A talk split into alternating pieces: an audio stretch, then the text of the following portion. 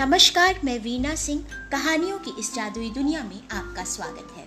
पचहत्तरवें जश्न आज़ादी के उपलक्ष्य पर स्वतंत्रता संग्राम सेनानियों को समर्पित कहानियों के श्रृंखलाबद्ध आयोजन में आज की कहानी के नायक है महान स्वतंत्रता सेनानी विपिन चंद्रपाल। भारतीय राष्ट्रीय आंदोलन के इतिहास में लाला लाजपत राय, बाल गंगाधर तिलक एवं विपिन चंद्रपाल की तिकड़ी का महत्वपूर्ण स्थान है, जिन्होंने बंगाल विभाजन के समय अपने क्रांतिकारी विचारों से स्वतंत्रता संग्राम को नई दिशा दी।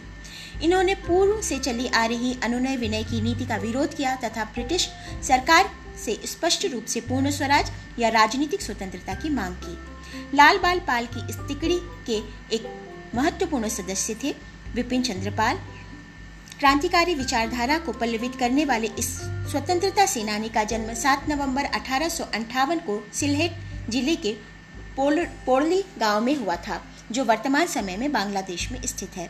इनके पिता रामचंद्र पाल एक फारसी विद्वान तथा छोटे से जमींदार थे। एक समृद्ध परिवार से संबंध होने के परिणाम स्वरूप उनकी शिक्षा दीक्षा उच्च कोट की हुई। उस समय के प्रचलन के अनुसार उनकी प्रारंभिक शिक्षा फारसी में हुई तथा उच्च शिक्षा के लिए उन्होंने कोलकाता के प्रेसिडेंसी कॉलेज में प्रवेश लिया। किंतु कुछ कारणोंवश शिक्षा को बीच में छोड़कर उन्होंने कोलकाता के एक स्कूल में हेडमास्टरी कर ली। उसके पश्चात उन्होंने कोलकाता के सार्वजनिक पुस्तकालय में लाइब्रेरियन के रूप में भी कार्य किया। उसी दौरान वे शिवनाथ शास्त्री, एस के बनर्जी और वी के गोस्वामी जैसे अनेक राजनीतिक नेताओं के सानिध्य में आए, जिसके परिणाम स्वरूप उन्होंने शिक्षण कार्य छोड़कर राजनीति में आने का संकल्प लिया। वे लाला लाजपत राय, बाल गंगाधर तिलक तथा महर्षि अरविंद के दर्शन कार्य एवं आध्यात्मिक विचारों से अत्यंत प्रभावित थे। उन्हीं का अनुसरण करते हुए उन्होंने अपने जीवन, अपना जीवन स्वतंत्रता संग्राम के महायज्ञ में अर्पित करने का निर्णय लिया। बौद्धिक और वैचारिक क्षमता के धनी विपिन चंद्रपाल भारतीय स्वतंत्रता संग्राम में क्रांतिकारी विचारों के जनक के रूप में जाने जाते हैं। अठारह में वे तुलनात्मक विचारधारा का अध्ययन करने इंग्लैंड गए। एक वर्ष पचास भारत आकर स्थानीय भारतीयों के बीच में स्वराज के विचार की भावना का प्रचार किया तथा भारतीय स्वतंत्रता आंदोलन की रूपरेखा तैयार की। देश में स्वराज की अलग जगाने के लिए उन्होंने कई समाचार पत्र भी निकाले, जिनके माध्यम से पूर्ण स्वराज, विदेशी वस्तुओं का बहिष्कार तथा स्वदेशी अपनाव की भावना को जनमानस के अंदर जगाया।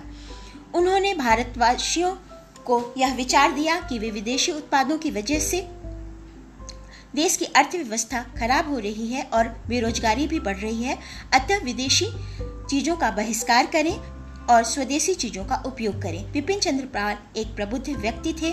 उन्होंने अपनी लेखनी की शक्ति से जनमानस में सामाजिक जागरूकता और राष्ट्रवाद की भावना को जागृत किया और इसके लिए उन्होंने समाचार पत्रिकाओं के का मार्ग अपनाया। उनके प्रमुख पुस्तकों में राष्ट्रीयता और साम्राज्य, भारतीय राष्ट्रवाद, स्वराज और वर्तमान स्थिति the Soul of India the Basis of Social Reform the Hinduism और द स्पिरिट आदि सम्मिलित हैं। उन्होंने डेमोक्रेसी तथा स्वतंत्र आदि अनेक पत्रिकाओं का संपादन भी किया। न्यू इंडिया वंदे मातरम स्वराज उनकी प्रमुख पत्रिकाएँ हैं। अमृत बाज़ार पत्रिका में भी उन्होंने अपना योगदान दिया।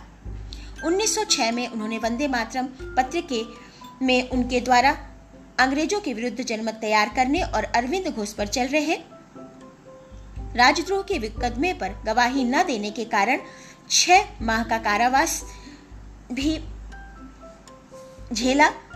निर्भीक एवं स्पष्ट वक्ता विपिन चंद्रपाल का कहना था कि दासता मानवीय आत्मा के विरुद्ध है। भगवान ने समस्त प्राणियों को स्वतंत्र बनाया है। विपिन चंद्रपाल बहुत ही स्पष्टवादी थे, जिस विचार से सहमत न होते थे, उसे तुरंत स्पष्ट कर देते थे। ब्रिटिश सरकार के प्रति गांधी जी के रवैये से असहमत होने पर वे गांधी जी की आलोचना करने से भी नहीं चुके। वे ऐसे प्रथम व्यक्ति थे जिन्होंने गांधी या गांधी पंथ की आलोचना करने का साहस किया। उन्होंने गांधी जी को तार्किक की बजाय जादुई विचारों वाला कहकर उनकी आलोचना की। 1920 में स्वेच्छा से उन्होंने राजनीति से संन्यास ले लिया। किंतु वे आजीवन राष्ट्रीय समस्याओं पर अपने विचार व्यक्त करते रहे। स्वतंत्रता संग्राम के इस सेनानी ने भारत की स्वतंत्रता का स्वप्न आँखों में संजोए। 20 मई 1932 को स्वदा के लिए आँखें मूंद ली। राष्ट्रीय स्वतंत्रता संग्राम को जनमानस से जोड़ने, राष्ट्रवाद की भावना जगाने तथा उसे एक नई सार्थक दिशा देने के लिए उनका योगदान सदैव स्मरणीय रहेगा। धन्यवाद।